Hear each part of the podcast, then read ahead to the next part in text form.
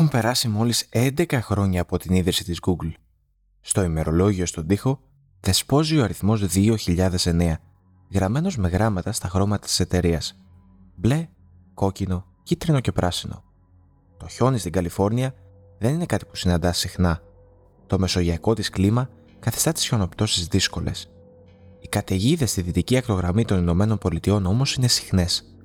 Τα Χριστούγεννα του 2009 μια καταρακτώδης βροχή μένεται έξω από τα γραφεία της Google στο Menlo Park.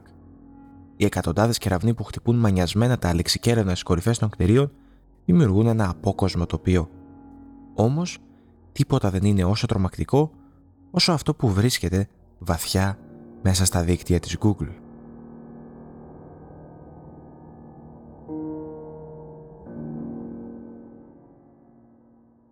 Ακούτε το Fabulous The Machina Σκοτεινές ιστορίες από τις πιο σκοτεινές γωνιές του διαδικτύου. Είμαι ο Χρήστος Αλεξίου.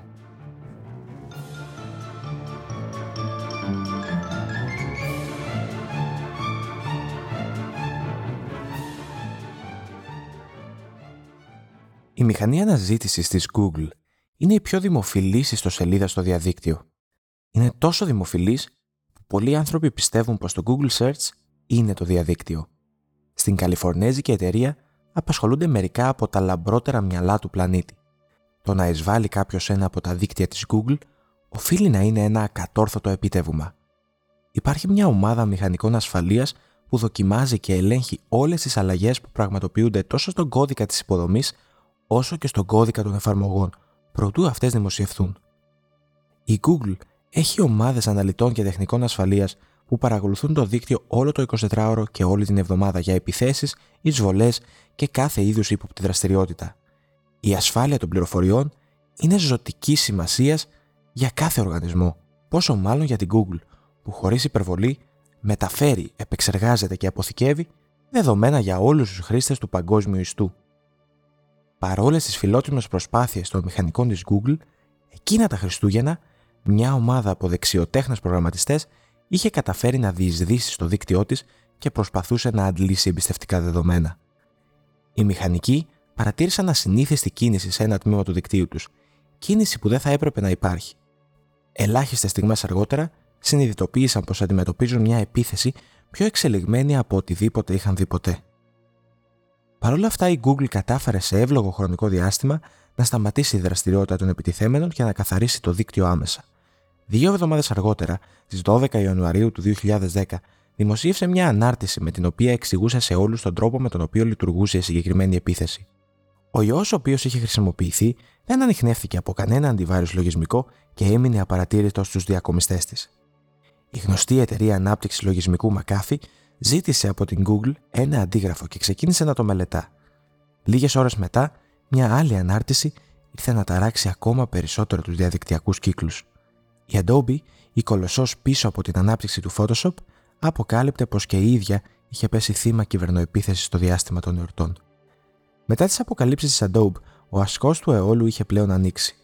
Παρόμοιες ανακοινώσεις έγιναν από τη Yahoo, τη Rackspace, τη Microsoft, τα Juniper Networks και την Dow Chemicals.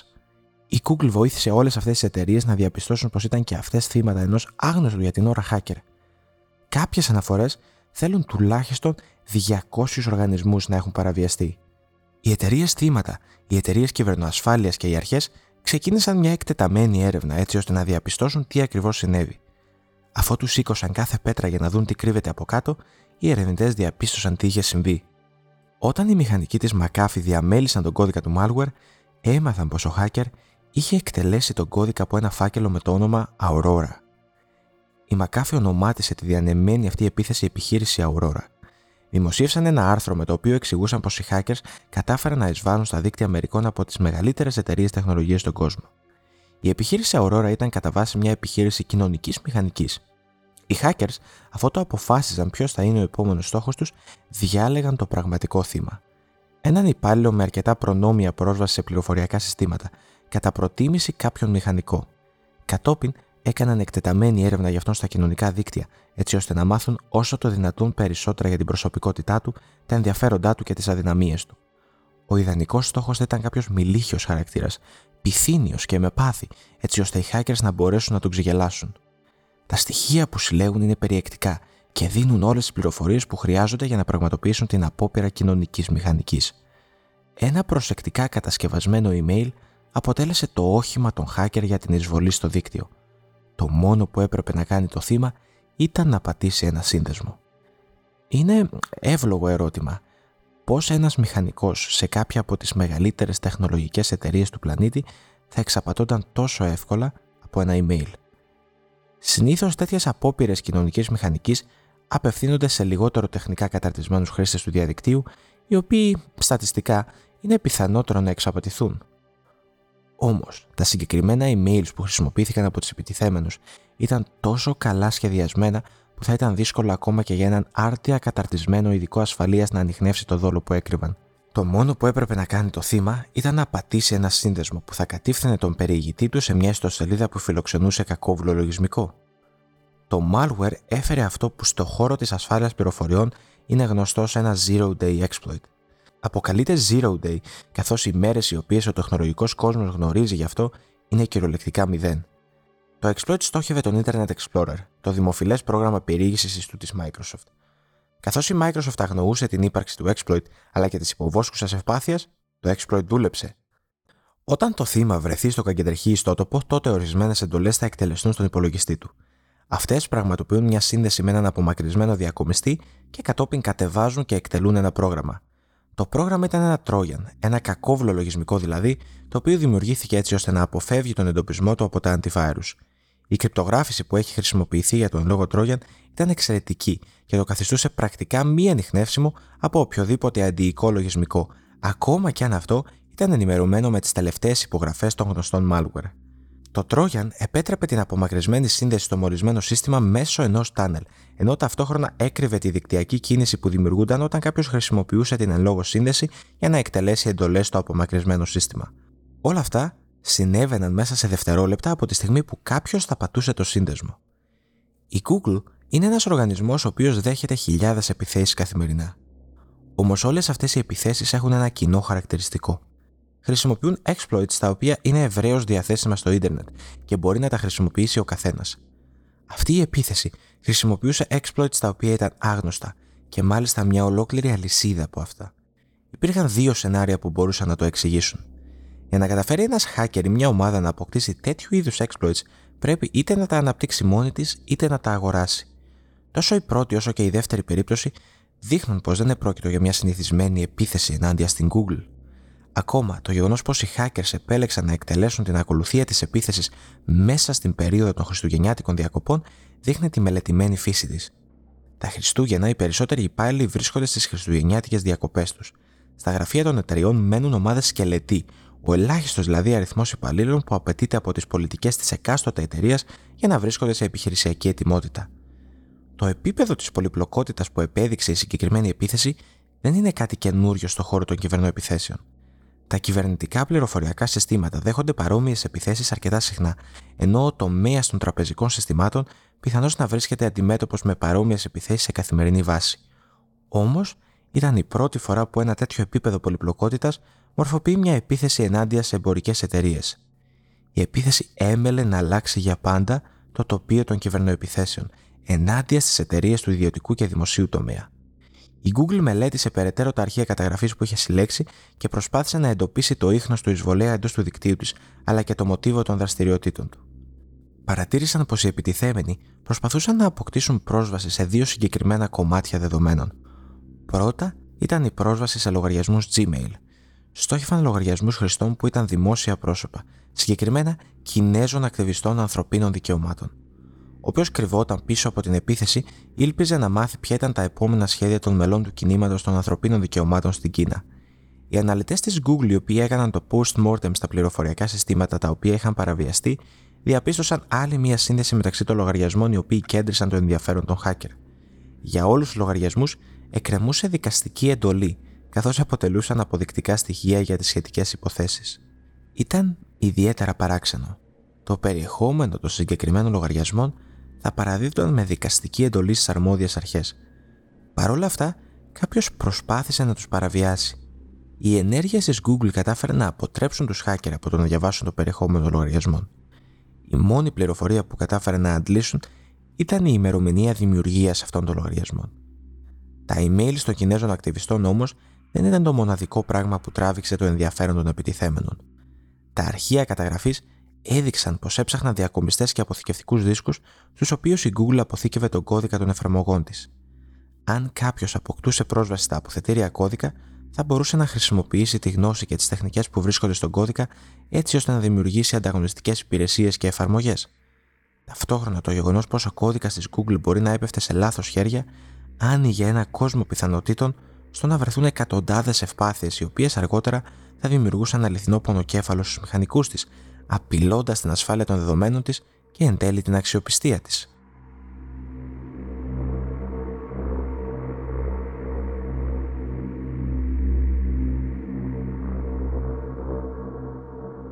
Οι περισσότερες, αν όχι όλες από τις εταιρείες που αναπτύσσουν λογισμικό, χρησιμοποιούν ένα από τα διαθέσιμα συστήματα διαχείρισης κώδικα, όπως το Git ή το Subversion. Η Google το 2009 χρησιμοποιεί ένα λογισμικό κλειστού κώδικα για τη διαχείριση του δικού της κώδικα με την ονομασία Perforce. Τα λογισμικά αυτά επιτρέπουν στις ομάδες μηχανικών που αναπτύσσουν κώδικα να είναι πιο παραγωγικές, διευκολύνοντάς τις με δυνατότητες όπως η αξιολογήση του κώδικα και ενισχύοντας τη συνεργασία μεταξύ τους. Τα λογισμικά αυτά επιτρέπουν στις ομάδες μηχανικών που αναπτύσσουν κώδικα να είναι πιο παραγωγικές. Διευκολύνουν την παραγωγική διαδικασία με δυνατότητες όπως η αξιολογήση του κώδικα, ενώ ταυτόχρονα ενισχύουν και τη συνεργασία μεταξύ των μηχανικών. Οι hackers γνώριζαν ακριβώς το πού βρισκόταν διακομιστές που έτρεχαν μια συγκεκριμένη έκδοση του Perforce και χρησιμοποιώντας μια ευπάθεια για την οποία μέχρι εκείνη τη στιγμή δεν γνώριζε κανένας, απέκτησαν πρόσβαση στα αποθετήρια κώδικα της Google.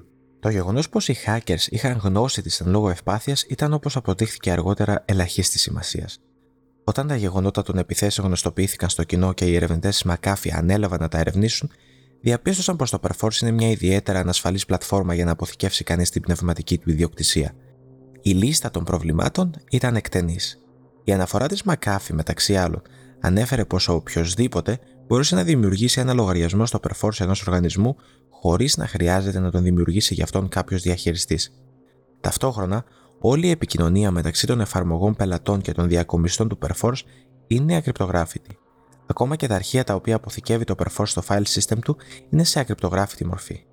Κανένας δεν μπορεί να γνωρίζει πώς ακριβώς είχε στηθεί το Perforce στην Google, αλλά οι hackers γνώριζαν πως είναι μια ιδιαίτερα ευπαθής πλατφόρμα. Κατάφεραν λοιπόν χωρίς μεγάλη δυσκολία να αποσπάσουν κομμάτια κώδικα του περιηγητή ιστού Chrome. Διάφοροι ανεξάρτητοι ερευνητές εικάζουν πως κώδικας για διάφορες εφαρμογές που αναπτύσσουν οι εν λόγω οι οργανισμοί ήταν ένα από τα βασικά λάφυρα τα οποία απέσπασαν οι hackers. Υπάρχουν αμέτρητοι λόγοι για να μπει κάποιος στον κόπο να υποκλέψει τον κώδικα μιας εταιρείας. Ένας από τους βασικότερους όμως είναι για να μπορέσουν να εκμεταλλευτούν τις ευπάθειες που υπάρχουν σε αυτόν για να δημιουργήσουν λειτουργικά exploits, τα οποία θα μπορέσουν να τα χρησιμοποιήσουν σε μεταγενέστερες επιθέσεις. Έχοντας λόγου χάρη τον κώδικα για το Photoshop της Adobe, μπορούν να μελετήσουν τον τρόπο με τον οποίο το Photoshop χειρίζεται τα αρχεία εικόνων. Εντοπίζοντας μια κακοτεχνία στον κώδικα και χρησιμοποιώντας ένα αρχείο εικόνας προσεκτικά κατασκευασμένο για να κρασάρει τη συνάρτηση που χειρίζεται την ανάγνωση των bytes του αρχείου, ίσως καταφέρουν ακόμη και να τρέξουν το δικό τους κώδικα στο σύστημα ενός χρήστη, εκμεταλλευόμενοι αυτό το κενό ασφαλείας. Μετά τα γεγονότα εκείνων των ημερών, η Microsoft έκανε διαθέσιμα πακέτα αναβαθμίσεων τα οποία διόρθωναν τις ευπάθειες του Internet Explorer, ενώ ταυτόχρονα η McAfee δημιούργησε νέες κρυπτογραφικές υπογραφές για το malware, ώστε να μπορεί να το εντοπίσει σε περίπτωση που χρησιμοποιηθεί ξανά.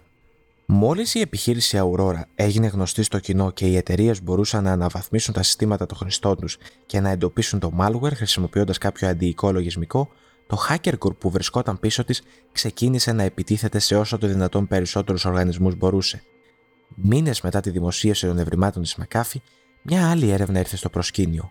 Αυτή έφερε στο φως την τοποθεσία από την οποία φαίνεται να είχαν ξεκινήσει οι επιθέσεις, αλλά και την τοποθεσία των διακομιστών, τους οποίους είχαν χρησιμοποιήσει οι hackers για να συνδέονται στα δίκτυα των εταιριών που είχαν παραβιάσει.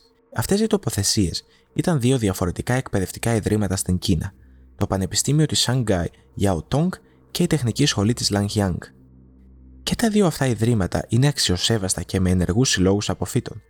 Θα μπορούσε να είναι μια απλή σύμπτωση οι hackers να έχουν χρησιμοποιήσει απλά ένα παραβιασμένο σύστημα σε κάποιο από τα δίκτυα των ιδρυμάτων έτσι ώστε να κρύψουν την ταυτότητά τους.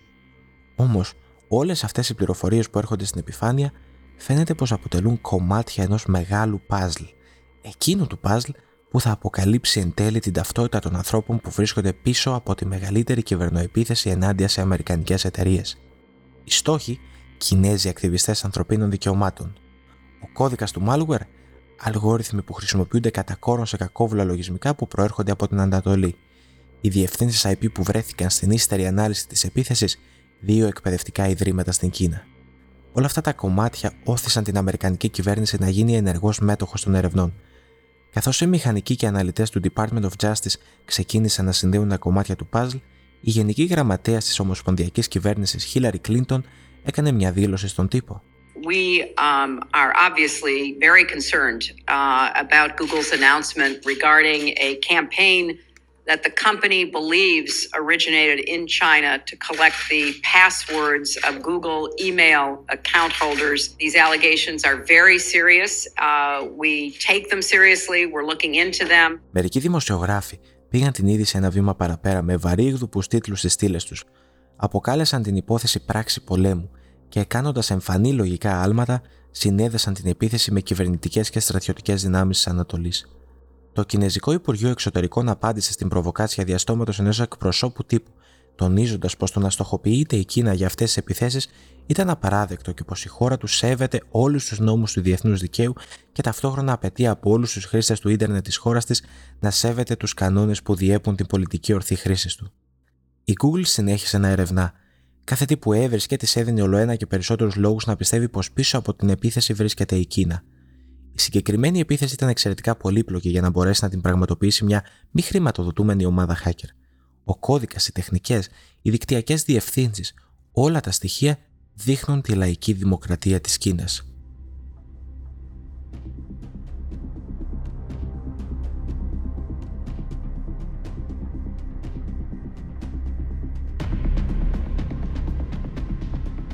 Για να κατανοήσει όμως κανείς αυτή την επίθεση, ίσως να πρέπει να ταξιδέψει πίσω στο χρόνο. Το 2005 η Google έκανε διαθέσιμη για πρώτη φορά τη μηχανή αναζήτηση στη διεύθυνση google.cn. Η κατάληξη .cn είναι το επίσημα καταχωρημένο top-level domain της δημοκρατίας της Κίνας. Η λογοκρισία στο διαδίκτυο είναι ένας από τους πολλούς περιορισμούς που ρυθμίζουν τη λειτουργία του κινέζικου πολιτεύματος. Οι πολίτες δεν μπορούν να προσπελάσουν πολλές από τις ιστοσελίδες που για το δυτικό κόσμο είναι αυτές με τις περισσότερες επισκέψεις καθημερινά. Καθώς η αγορά της Κίνας είναι τεράστια, η Google δεν ήθελε σε καμία περίπτωση να χάσει την ευκαιρία να μεγαλώσει την πίτα των καταναλωτών στους οποίους απευθύνεται.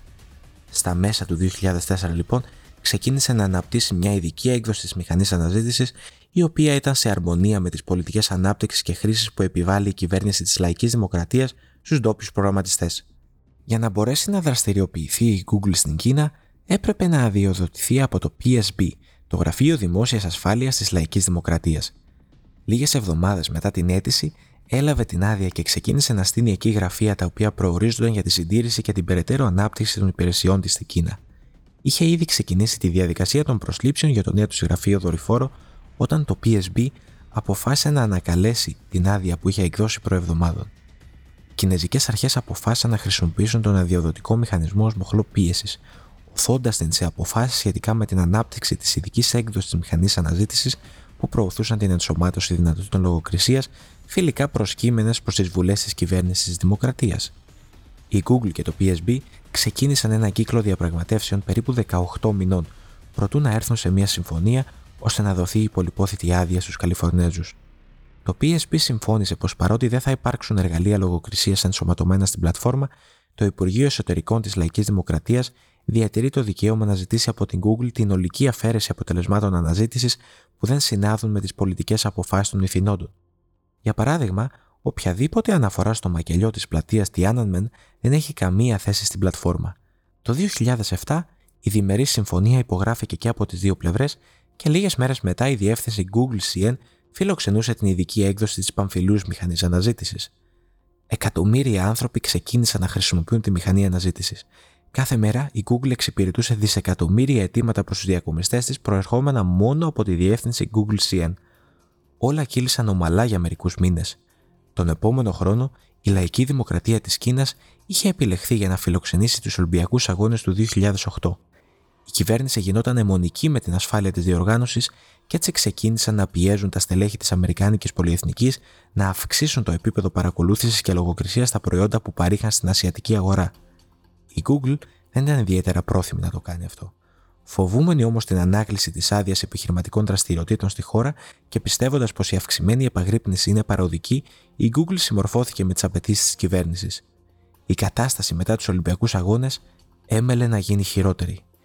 Οι αξιωματούχοι της κινέζικης κυβέρνησης απέτησαν από την Google να διευρύνει ακόμα περισσότερο το καθεστώς λογοκρισίας, έτσι ώστε να συμπεριλάβει όρους σεξουαλικού περιεχομένου καθώς και κάθε όρο αναζήτησης που επέστρεφε αποτελέσματα με αρνητική κριτική ενάντια στις πολιτικές της κυβέρνησης και στους κυβερνώντες. Ο εκνευρισμός ξεκίνησε να μεγαλώνει στους κύκλους των διευθυντικών στελεχών της Google. Με τις πράξεις τους είχαν βοηθήσει ένα απολυταρχικό καθεστώς να καταπιέσει ακόμα περισσότερο τους πολίτες.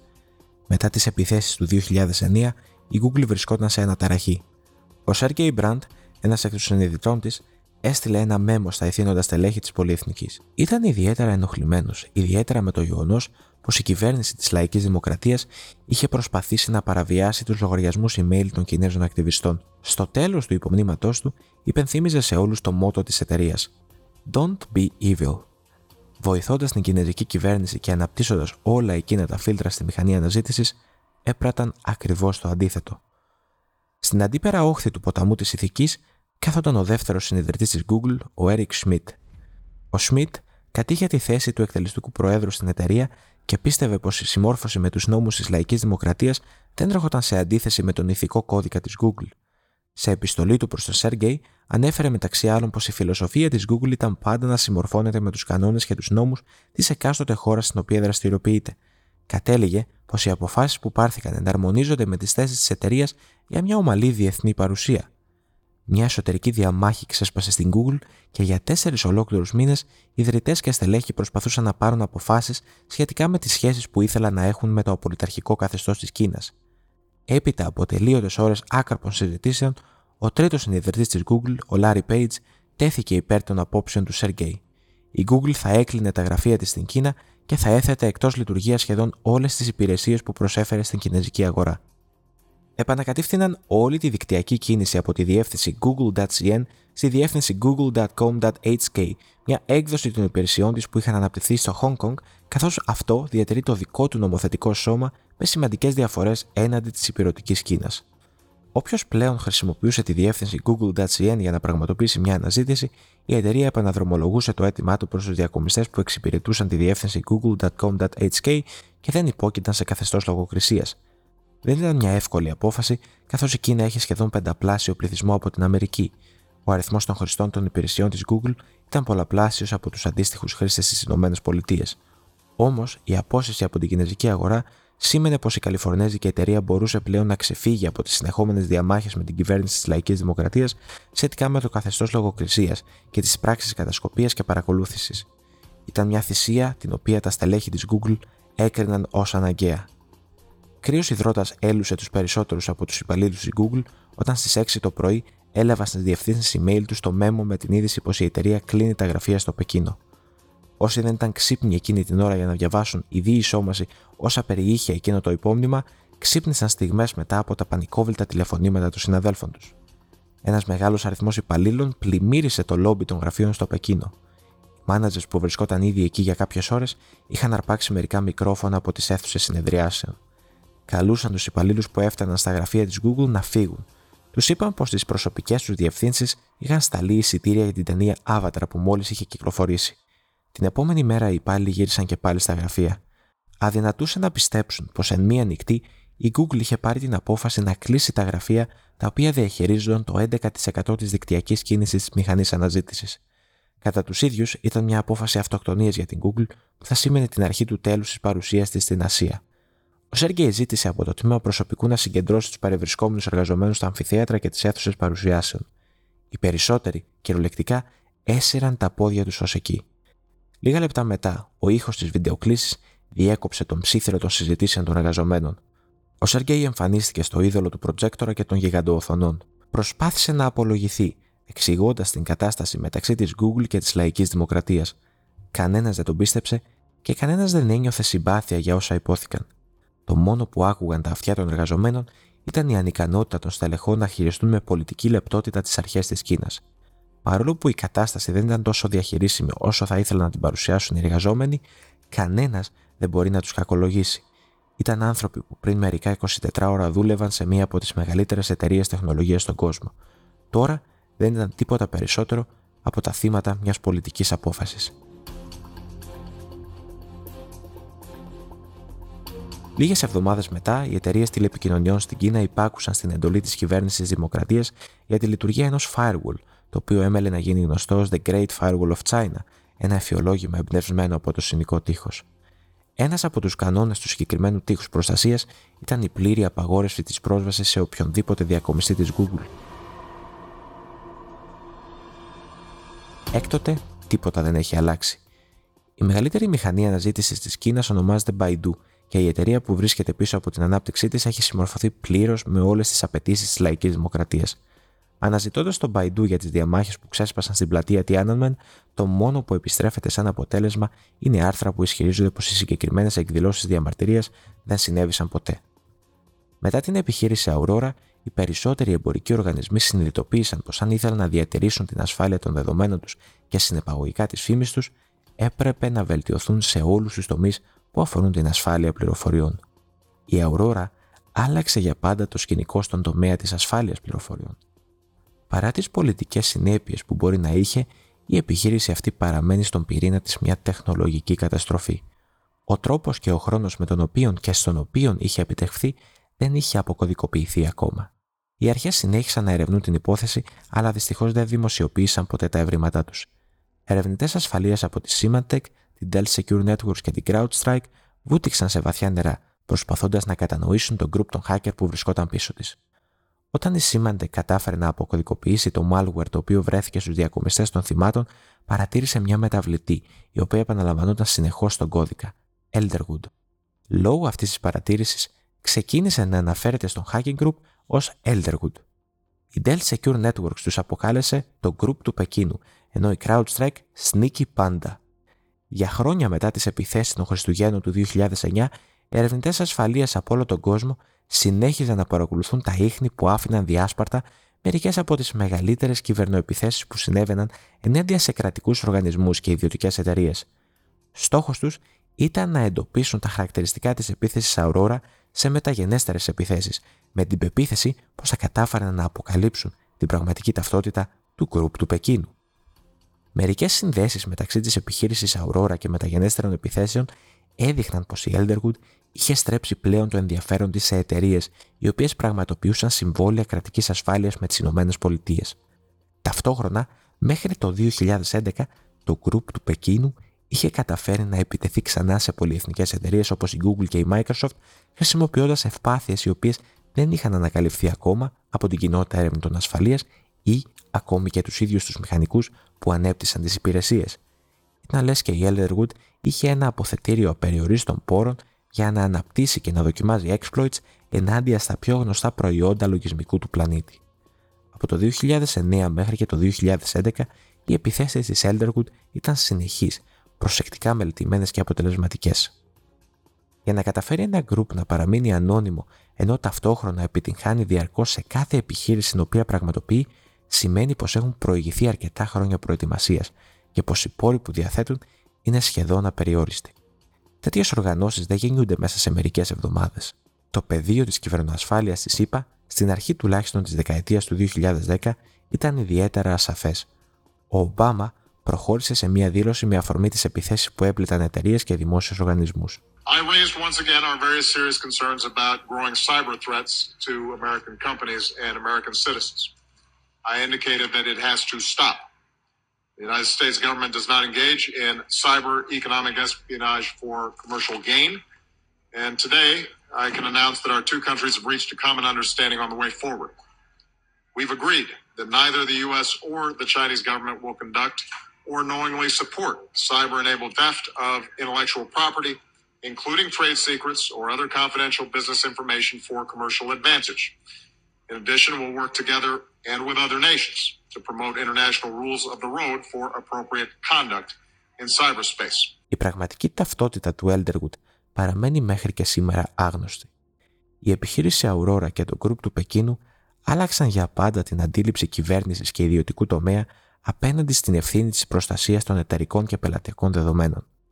Μέσα από τις καταστροφικές μέρες των Χριστουγέννων του 2009 γεννήθηκε ένας σκελετός πρακτικών και πολιτικών, ο οποίος έμπελε να αλλάξει τον τρόπο με τον οποίο οι οργανισμοί χειρίζονται και προστατεύουν τα δεδομένα των χρηστών τους. Ο αντίκτυπό της στον κοινό χρήστη του διαδικτύου, παρότι αδιάκριτος για το μάτι, έμελε να αλλάξει για πάντα την ασφάλεια των δεδομένων που παράγει και διακινεί στο διαδίκτυο. Ακούγατε το Fabulous de Máquina.